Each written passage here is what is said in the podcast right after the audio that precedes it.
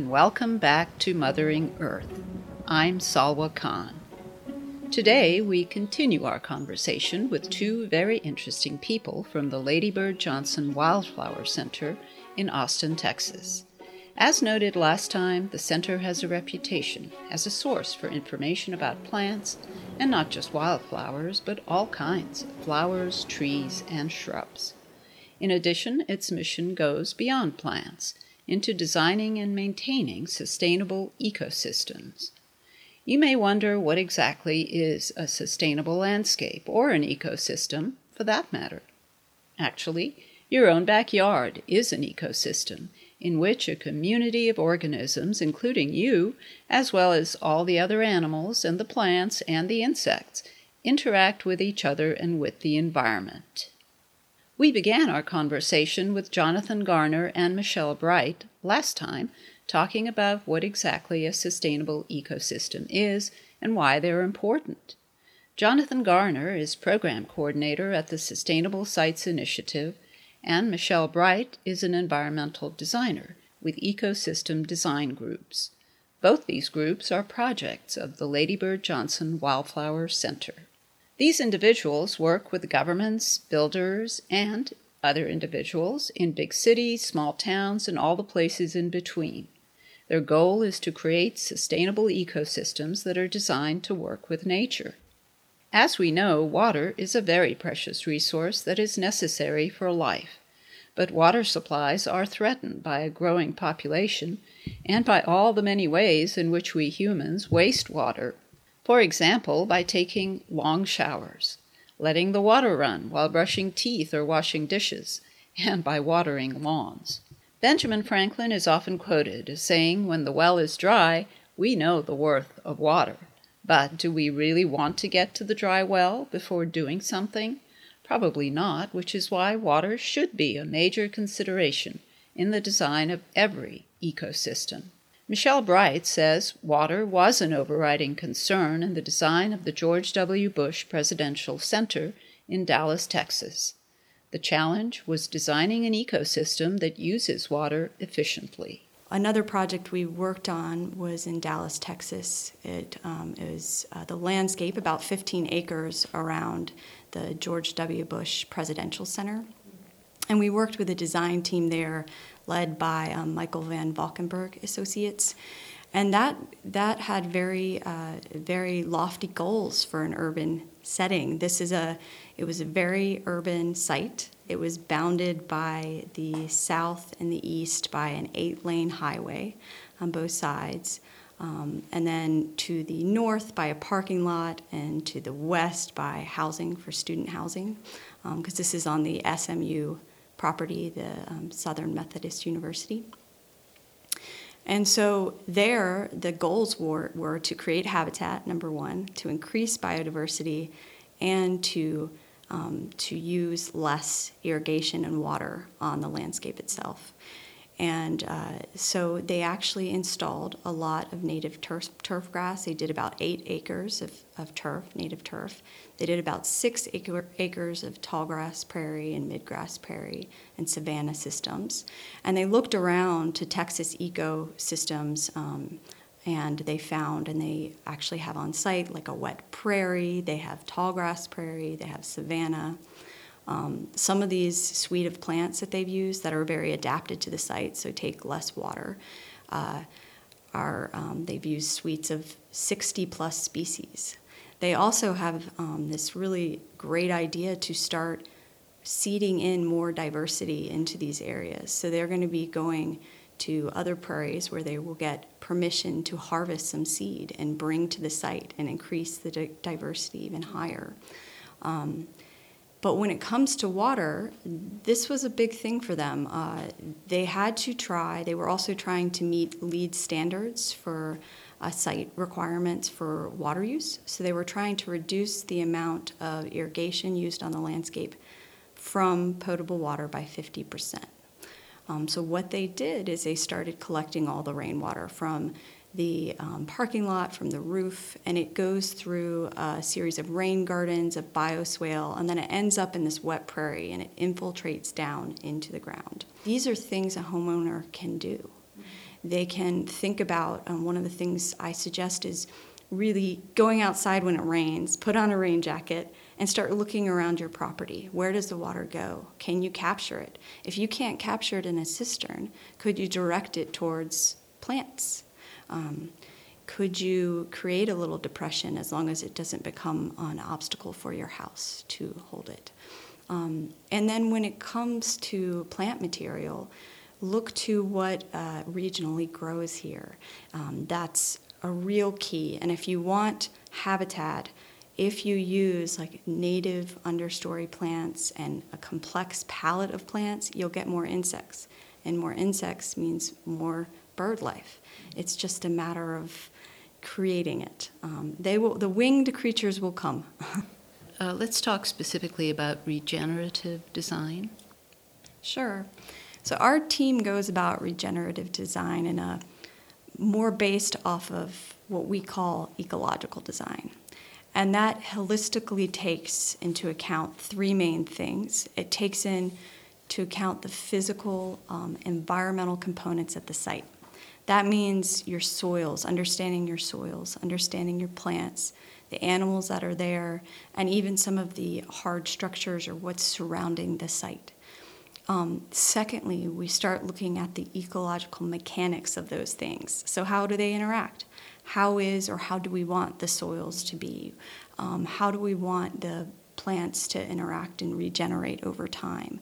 What type of um, bird species could potentially come to this area? What are we close to? Um, and then finally, and actually most importantly to us, is really to think about how humans and we interact with those systems. Because we like to think of our involvement in, in everything that happens on this earth as a huge part of it. We're not separate from nature, we're part of nature. And so thinking of us um, in that terms, in those terms is really important. Now for a project, we will think of all three of those things holistically, but also make goals. And those we sometimes call performance goals. How do we want, what do we want to actually happen at the site? And then we, we make an active effort to, to try to make those happen. I think a lot of times it's landscapes are seen as this sort of amenity. Maybe it's the icing on a cake, you know, so to speak. And so we don't necessarily look to landscapes as something that's functioning on a daily um, pattern or what that performance is. So when we talk about the high performance of landscapes, we're we're really looking at aspects that we sort of are familiar with now in terms of high performance buildings or, or high performance cars, you know. And so, as Michelle was mentioning, when we look at the relationship between soil and plants and insect life and human use of the site, we're looking at how all these factors function together as one ecosystem, and then what the performance of those functions is doing over time. And so, in terms of regenerative design, it's looking at all those functions, how that performance uh, is is tracked, and then how that all becomes one healthy ecosystem as it regenerates itself over a period of time. Obviously, here in Central Texas, water is a major precious resource. It's something that um, has almost caused wars, I think, over. Um, so we know that that's, a, that's an important value, and we want to encourage uh, projects and, and encourage, encourage professionals to to make note of how water it flows through the site and how water can be used on the site. And a lot of that comes down to um, understanding the vegetation uh, and the needs of that vegetation. We encourage use of appropriate or native plants so that um, just regardless of where you are in the region, that you understand that the plants you put in are using the amount of rainfall um, best and can handle those conditions. Um, we're also talking about the use of water in terms of irrigation. Uh, it's estimated right now that about 30% of a, f- a family of four, an average family of four, their daily water use goes towards outdoor activities like watering the lawn or the garden. And that's a tremendous amount of water. And what's worse is that usually that water that's used is the same water that's treated to the same drinking quality uh, of our water. So we want to teach uh, professionals, we want to teach uh, homeowners how to you know best strategies for how to capture the rain that falls from the sky. This natural, um, free resource that is abundant to all of us. Uh, how we can capture that and we can reuse it for irrigation. So I'd like to use the example of maybe like a, a tree or a stream that may be lost to previous development.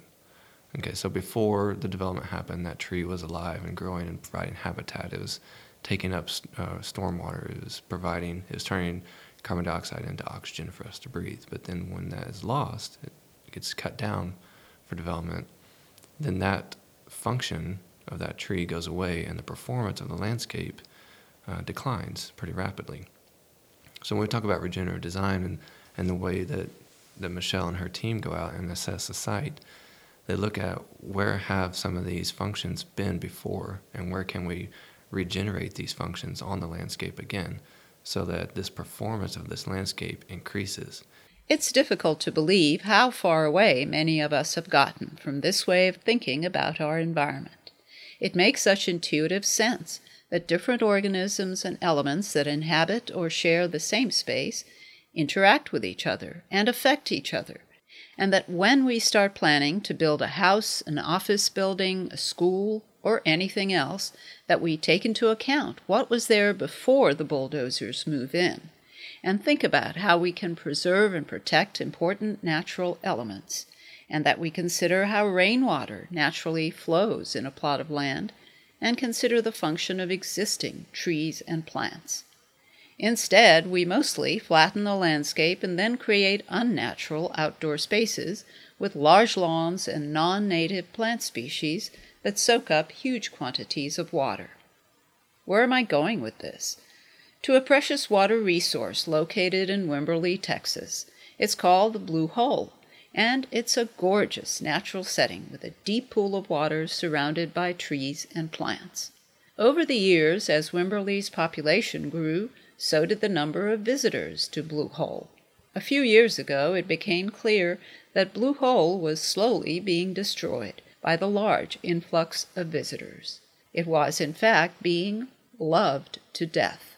That's when a group called the Friends of Blue Hole, a private philanthropic organization, stepped in and began an effort to reclaim Blue Hole and to create a sustainable regional park which is now owned and operated by the city of Wimberley. Jonathan Garner of the Sustainable Sites Initiative was involved in that effort. Can we talk about a specific example of a public space that I believe you worked on, which is the Blue Hole Regional Park? I'd love to talk about Blue Hole. Uh, located in Wimberley, I think a lot of people might be familiar with that. Uh, Blue Hole is one of those areas that uh, we talked about you know, it kind of the function of it sort of became to began to degrade, and that's a direct result of of the human use of the site. So. It, many generations ago, Blue Hole was what it is. You know, it follows along the Cypress Creek, and it's this nice, um, lush, shady, cool environment in, in, in, summer, and people love to go there. The problem is, is that area was was beginning to be loved to death a lot of people were there. There was a lot of misuse of the site because their traffic wasn't being directed where you know in a, in a different area. RVs were coming down and parking directly in the floodplain along the the stream, the the, the edge of the creek there, and that caused a lot of problems. So what's great about Blue Hole is that it's really this the way the park is now. It's this great example of how a group of similarly minded people can come together set out some goals, like Michelle was mentioning that their, their team does, and and and move into a, a design of a landscape that will provide uh, a function, uh, provide many functions, and then will continue to provide that function and perform the way it was designed over time. Um, how, how did that? Yeah, how did that work? In other words, did was it a group that came to you and said, we need help, or how does that work? The team was made up of people from the city, um, city administrators, but also citizens of the city of Wimberley. Uh, there was a team here from the Wildflower Center that was a part of that. And um, there was a um, design consultant that was also hired uh, to, to provide sort of the direction of design, um, taking the input from the city and from the citizens and translating that into some design uh, strategies. Um, so when we talk about things like the floodplain where the RVs were, Um, number one was to cut off access for any motorized vehicle to get down into the floodplain. And then number two was to take the, all the compacted soils that were in the floodplain and restore those, open that up, provide some more breathing room in those soils so that in times of flood, which Cypress Creek does in heavy rain, those floodwaters can move over into the floodplain and that water can be held within the floodplain like it naturally wants to do so that rushing water doesn't move downstream and cause some catastrophic problems for areas further downstream. Uh, another thing that we saw is that previously people were accessing the creek just through any point of entry that they wanted to. Um, that again compacted the edges of the creek bed, and we began to have a, a major loss of plant species along that. Now, what that really means is that what's happening below the surface, the fibrous roots of those plants that are um, naturally uh, able to work in those stream conditions, they hold the soil. And if you compact the soil to the, where those plants can't grow anymore because the roots can't get down into the soil or because water can't infiltrate into the soil, then we begin to lose those plant species, which in turn causes us to lose the stream bank, which opens up the, the bank of the stream, and all that um, soil gets falls off and gets filtered down and, and flows down into the creek further down water and deposits somewhere else, causing a large buildup and then flooding in that. So it's cause and, and effect over and over and over and over. Right. And those are things we don't even think about when we're walking along the edge. Right. So the design team went in, they reestablished the bank, um, they opened up the soil again and, and planted new plant species that are native to the area and that can handle those uh, conditions. And then they only allow now three access points into the creek. One is a shallow end for kids, families. You know, it's real easy to kind of wade around in there.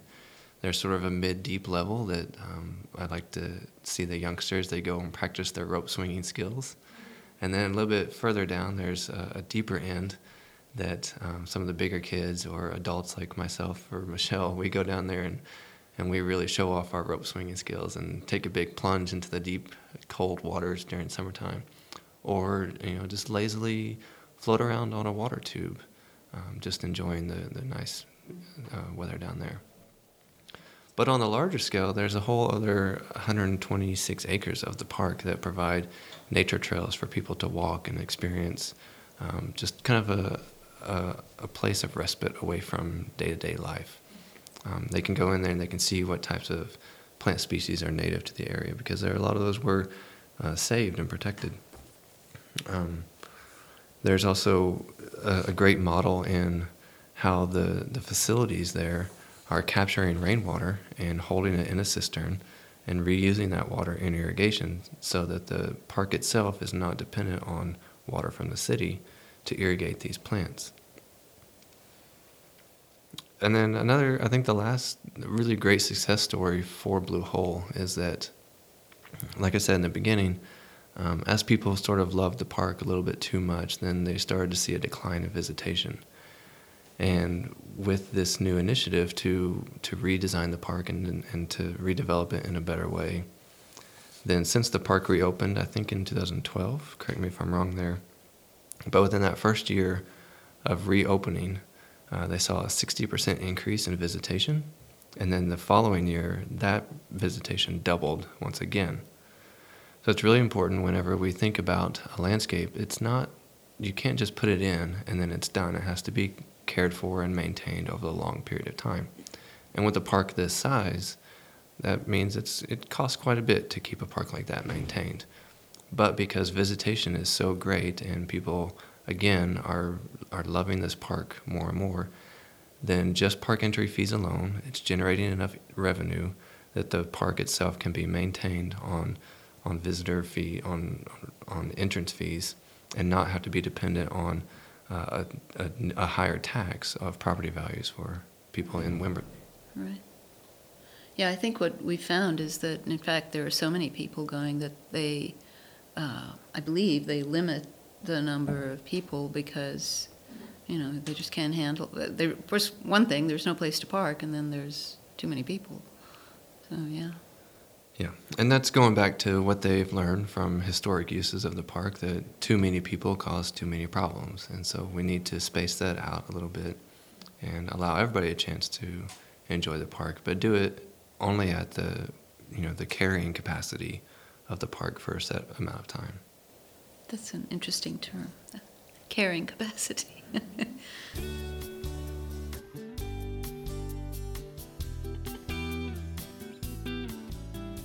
Have you heard about green roofs? These are gardens that are constructed on roofs and have been installed on homes but also on office and apartment buildings. You may wonder why people would do this, but there are very good reasons. All that concrete and asphalt in our cities and in suburban areas results in higher temperatures and what has been called the urban heat island phenomenon. Green space reduces heat, but in addition, green spaces soak up rain and help prevent stormwater runoff, and therefore reduces the possibility of flooding. Because of the effect green roofs have on the overall temperature, they reduce the amount of energy that is used to cool a building. I talked with Michelle Bright about green roofs and the benefits they can bring to an environment. One of the research items we've been focused on here at the Wildflower Center is green roofs, and specifically for arid conditions and climates like we are in. Um, because one of the main things we noticed right off with our research is that plants don't, they like water and they don't like getting completely heated, heated up all day long. And so that was the first thing we noticed really when we used more conventional growing media or soils is that the, the plant material was dying or the roots wouldn't kind of grow out the way they properly should. Um, so we've been looking at the media, which is the soil, and then also the type and the kind of complexity of plants that are on the roofs themselves.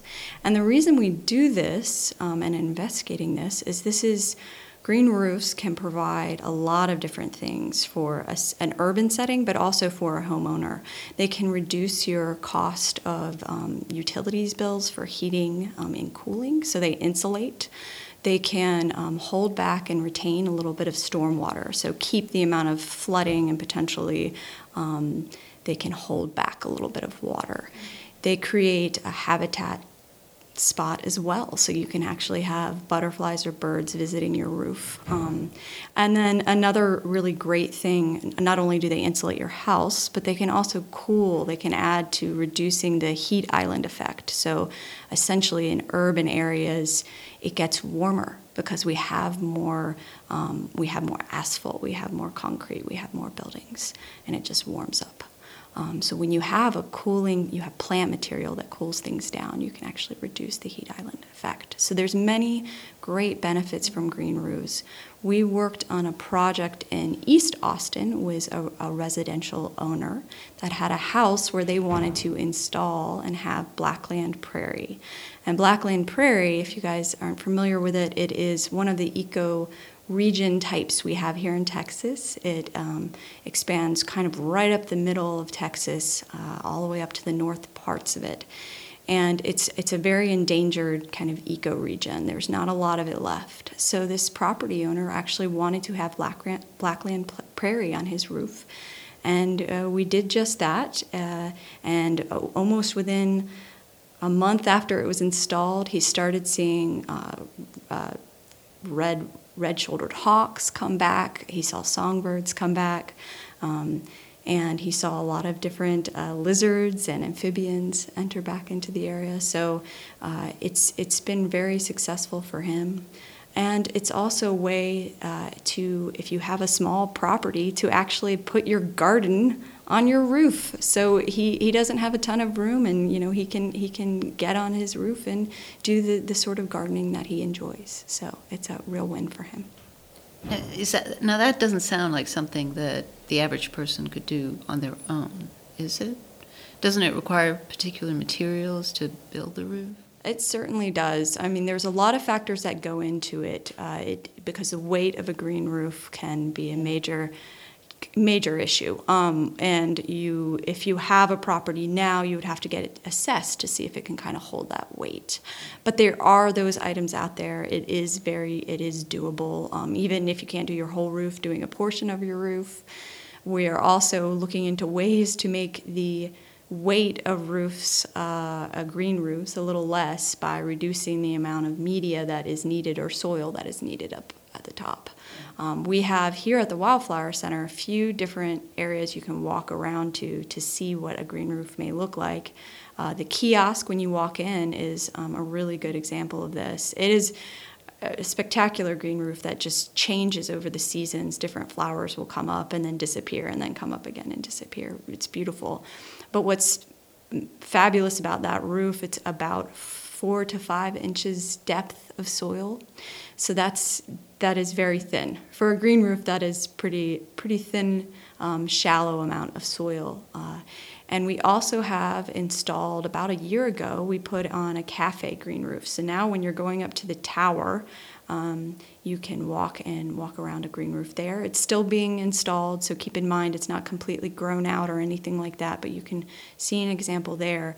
And there, I believe it's about five inches of depth of soil um, that's up there.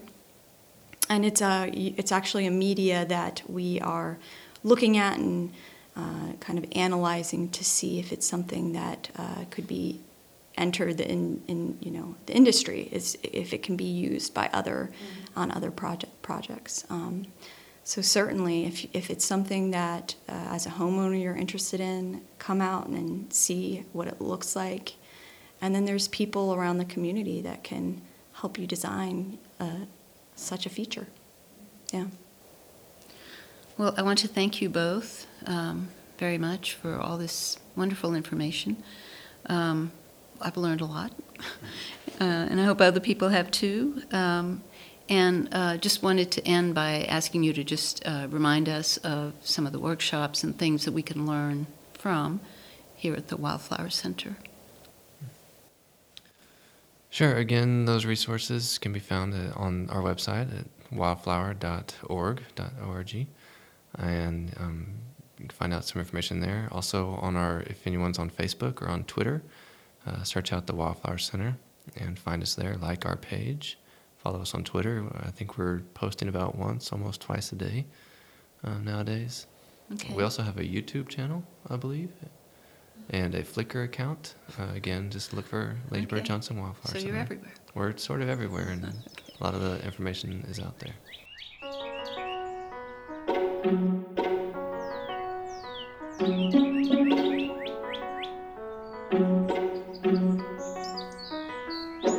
That's all for this time. Listen again next time for Mothering Earth.